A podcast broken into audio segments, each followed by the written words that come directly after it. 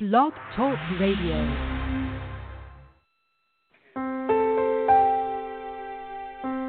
Are you ready to awaken to the truth of your soul? Welcome to today's episode of I Dig Your Soul podcast with your host, Nadia Khalil.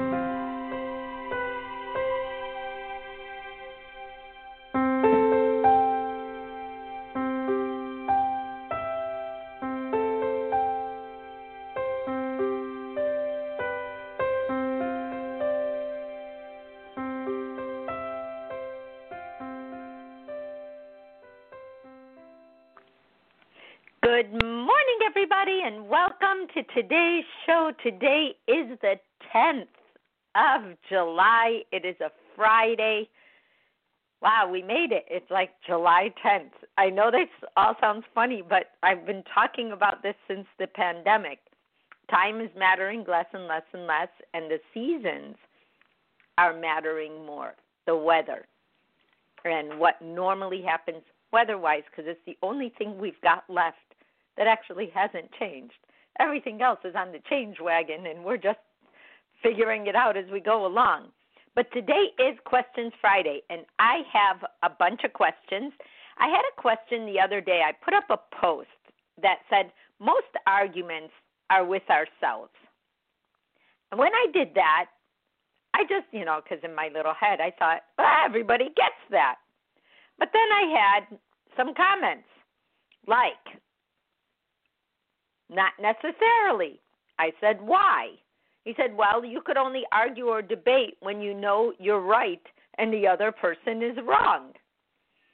And then Paul Clark said, oh, can I get more on that? I thought it deserves the question and it gets an answer, right? Because sometimes questions are just more like stump the coach, like, all right, okay. And and I'm like, what do you mean I need to know more?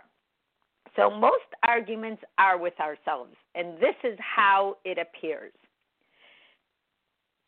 When you know deep inside yourself something's already bothering you, the other person can't even see it coming, but it's bothering you, and you want to fix it. You know that you didn't really take care of what you did so well. You didn't study for the test enough give yourself enough time to do what you needed to do. You didn't clean what you were supposed to clean. Or you feel like you're not as good as other people. Or you feel like everybody always picks on you. Or you feel like everybody lies about you.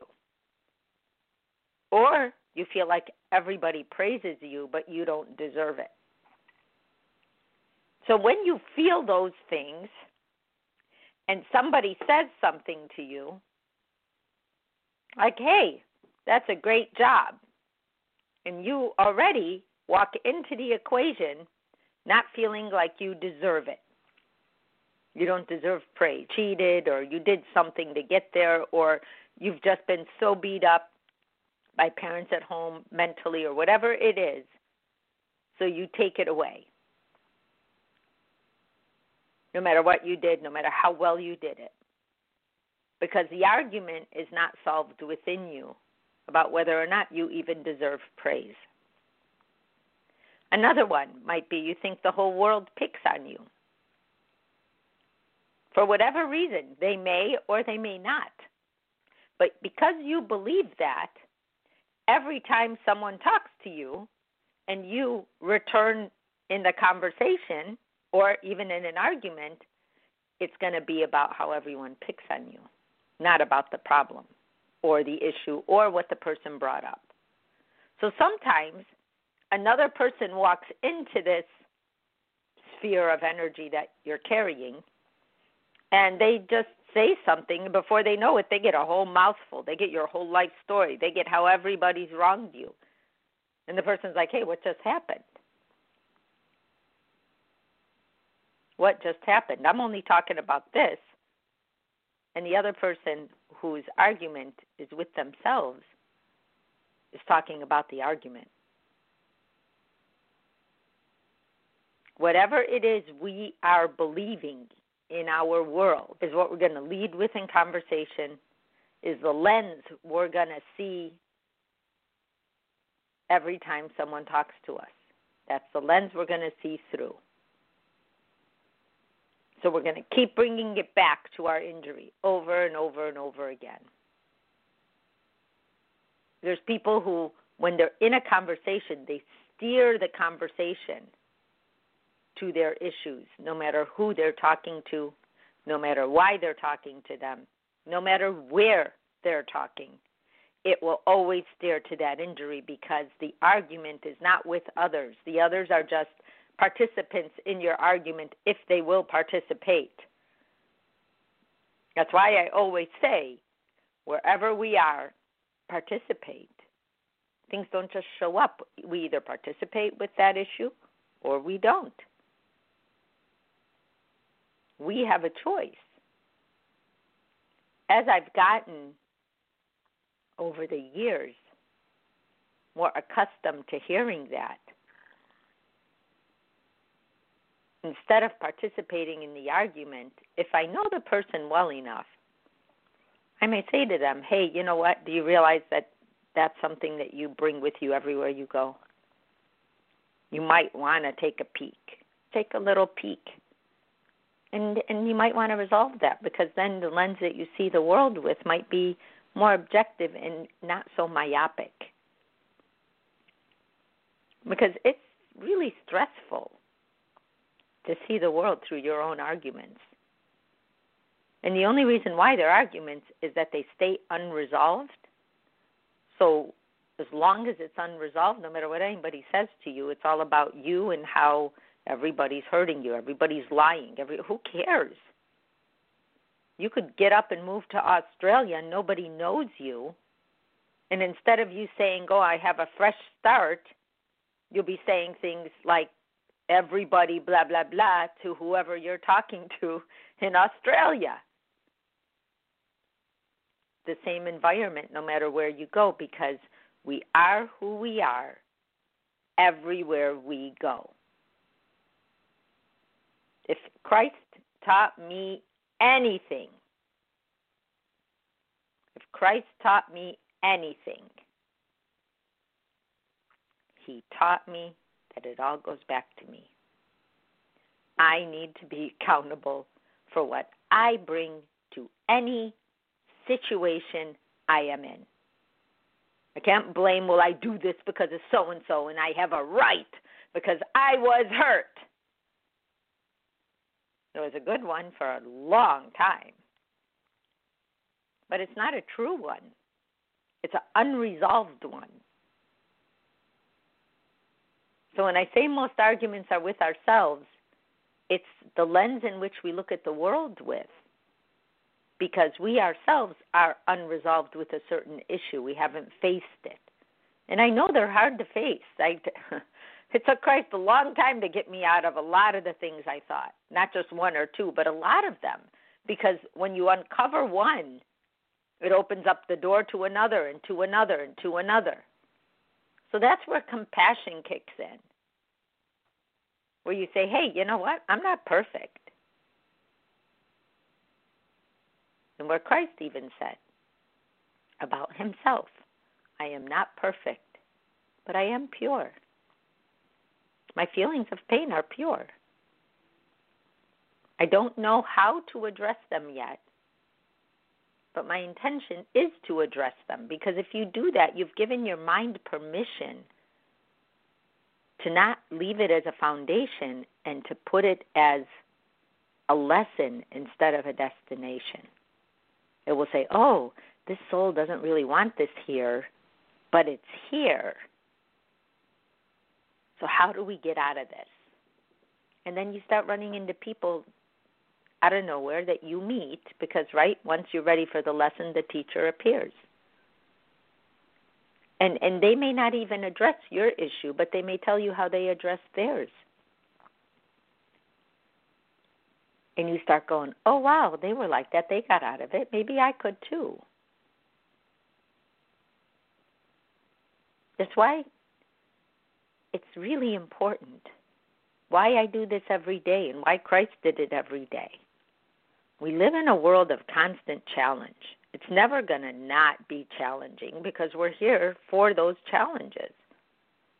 We chose to come here and check out this place that has a lot of problems. And the ones that can see those problems and the ones that can't, you can't tell who's who based on their argument because they're so involved. But at the end of the day, we find out how we look at life, how we feel about life, how we see life, to how we feel inside. Why are some people so like, hey, I'll get over that? And others are like, I'll never get over that. Now that that's happened, that changed everything. Did it? So, those arguments that we have in our minds that nobody's involved with, that we can't blame anyone for, even though we may be creating the story for that to be true, starts with us. So, that's what I meant about that. So, I have another question. It's from Liam. I have a question. You often explain meeting Christ in 2002 as a big surprise to you. You often explain it like it was the beginning of your journey. But you were conversing with other angels before the faithful day of on April 11, 2002. You were talking to Asma, Michael, Mabel, Joseph, Teddy, Joe, all of them, Erica, and Gabriel. Sometimes I forget about Erica. What was the first communication with these angels like, and how far back did your communication go? Do you still hear from these angels, or is it all Christ now? I'd like to know more about these early exchanges and how these angels interact with you. Thanks. And then Susan wrote, I really like your question. And then Maureen wrote, and Bethlehem, sweet Bessie.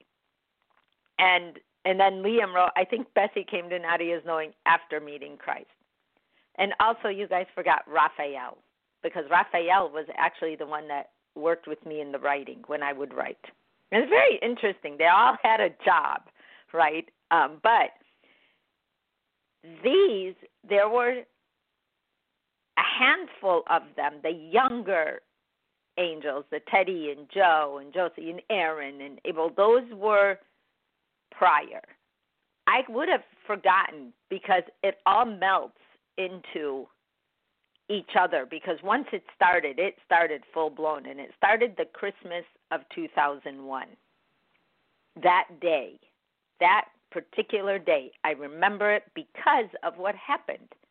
Someone followed me out of a party that I did not know to ask me to talk to him. And it wasn't like a, hey, I love you thing. He was a kid who just got out of the army, but I didn't know that at the time. He served his time, and I did not know he was involved in an ambush, and I did not know that everybody in his group died except for him. And since that happened, he could not sleep at night. I want to say he was one of my first cases. But I thought about it. In 1997, I had another case where I've got I got written through to warn me about someone that was manipulating my life. And it was a therapist because that year I was getting divorced and one of my friends says you need to see a therapist and I I went to see him. And the first day I saw him, I go to the person who referred me, he's kind of a lightweight. You've been going to him for 10 years? And he started using manipulative methods on me to attach me to him in a very weird way, almost like mind control. And I saw it because I was just leaving a situation from that. And here's this man wivel into my world so that I keep going and keep paying. And I got written through about him, and I remember crying and reading it to Lisa, my friend, who's blind. So she sees the world differently than you and I see it, even though she was not born blind. And what happened was, and that's why I tell every single one of you We all have a group of angels around us. Everybody listening and not listening. Everyone who knows of me and doesn't know of me. And unless we give them permission to interact in our lives, they are obedient to our free will. But the way I remember the younger angels, I call them, because they were the ones I knew before Christ, is in preparation of meeting Christ, which I and and that's why I say it's such a surprise that I, it was Christ. Like, where would I think being a Muslim person, even though I wasn't like full fledged practicing Muslim, I didn't pray five times a day, but I tried all of that. I wanted anything to bring me closer to God, but if something didn't bring me closer to God, it felt weird doing it because now I was doing it because I was scared God was going to be mad at me if I didn't do it. But before I did it, I actually felt closer to God, so I wanted to go back to feeling closer to God, and that was how I did it was not doing some of those things. I know it sounds weird, right? So counterintuitive. Ever since that Christmas day was more I knew I was aware of it because I also was feeling people being different around me, friends or people I met, even women, which totally surprised me. I remember saying to myself, "Oh my God, that's how a guy treats me," you know, like where they wanted to possess me in a really weird way, or own me, or want to be there before everyone found out about me. Or whatever it was they were trying to do, I felt it. And I never used to feel those things, and I never understood why they were doing that because I had no idea what was coming. But clients would start asking me questions like, "What is what is a person like you doing working in a job like this?" It happened to me when I went back to Nordstrom. It happened to me when I was in corporate America. What are you doing here? I'm like, that's a weird question. I have bills to pay. I'm a single mom. I have to take care of my family. But deeper inside, I knew what they meant because I knew I had a bigger job to do. I just didn't know what it was.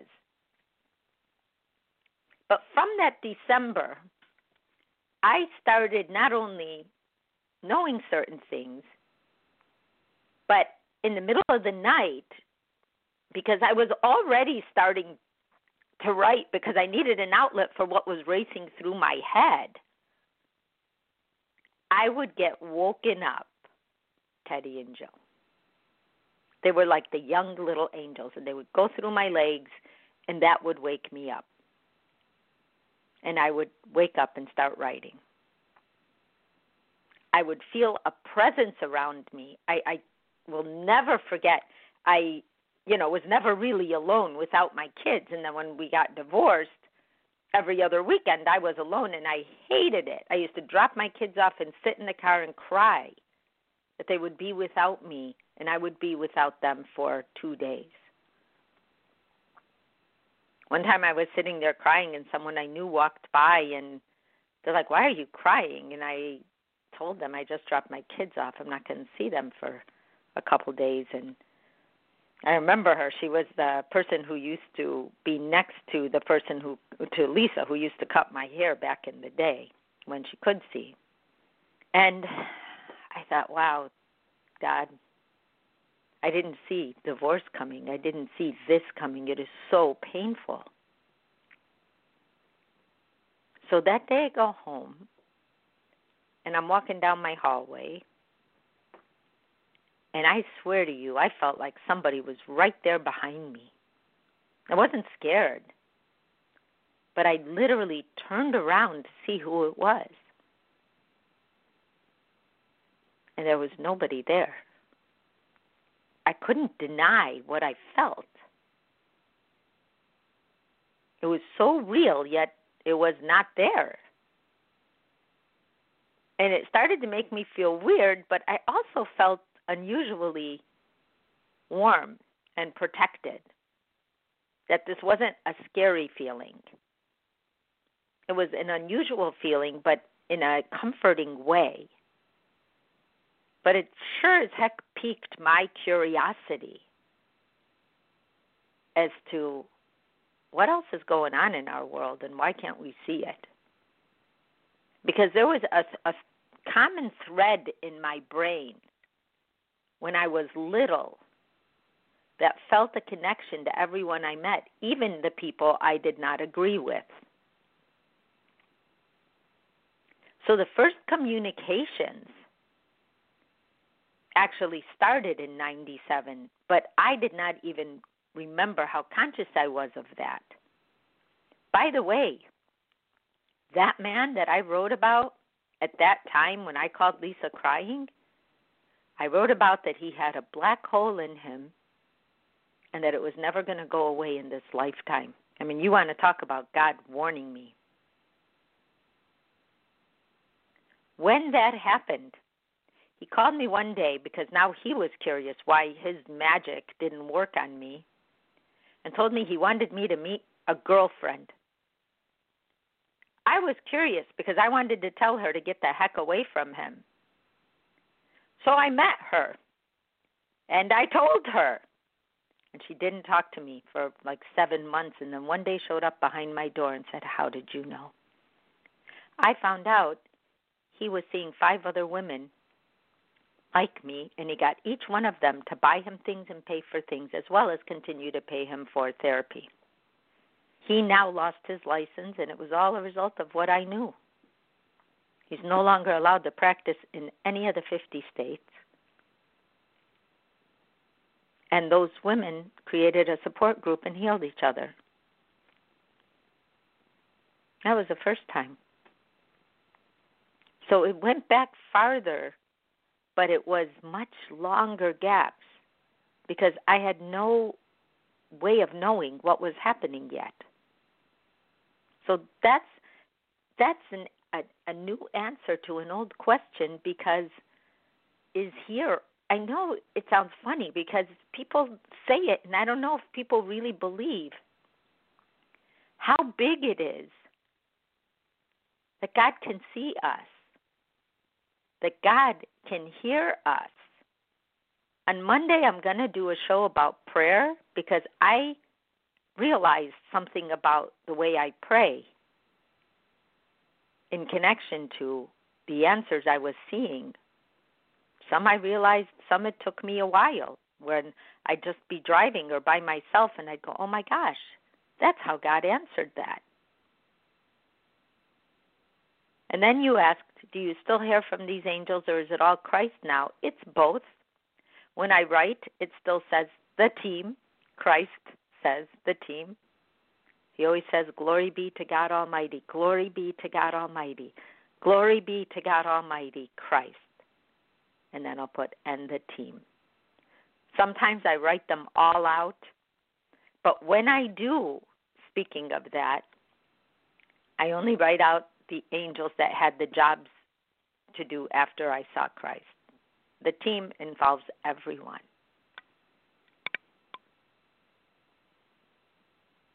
So it's interesting the lightheartedness and the ease and the love and the fearlessness of the world we all came from. And every single one of us chose to come to a world that has to fight for those things. And the people who are saying them kind of look like they're weird or soft. They're not looked at as strong, but who know are the ones who are the backbone. At this point in my life, as a result of these things. And I write almost every day till now. That doesn't go away. I don't share it all because I'm still in the place where I know I have to reach more people and I couldn't see it. And I just, in the past couple of months, I started to see how. Because until I get there, like Christ said, keep yourself busy until it's time. So I'm feeling that more every single day. It's never as I think it is because my brain can only see as much as I know. But that was true with everything since I've seen him and before. it feels like it's always a guessing game, you know, like, oh, is it going to be this? Oh, is it that? And then I have to experience this whole boatload of stuff, and I'm like, oh, gotcha. I got it. And in real life, the me that you don't know other than Christ is simple, just loves to clean, loves to cook, loves to be with her family, loves to walk and exercise and keep finding better ways to serve my family, my body, and my soul. I don't really, nothing else actually catches my eye. If you ask me what I want, I wanted a car big enough so that when I shopped at Costco, I could bring it all home. That's like my big shindig, you know? I mean, that's that's where I live. I love to see people, but since I saw Christ, I I have to in a interesting way keep it about that. Because I found out the more people know about me, the weirder it gets because now they want to tell me why I'm the way I am, or they want to analyze me, or they want to give me feedback on who I am as though I don't know, as though I've never lived with myself. Oh, you just want to, or oh, you just, and I'm like, some of it may resonate, and I take that and I use it, and the stuff that doesn't, I just go out. That's the lens going back to the argument question. The lens they can see the world through. So Liam writes, I feel like the very early writings are almost the most beautiful. Your wonder and awe at that time is so pure and beautiful. It's always pure, and it always feels beautiful. But some of the things are very timely for people to understand in the moment.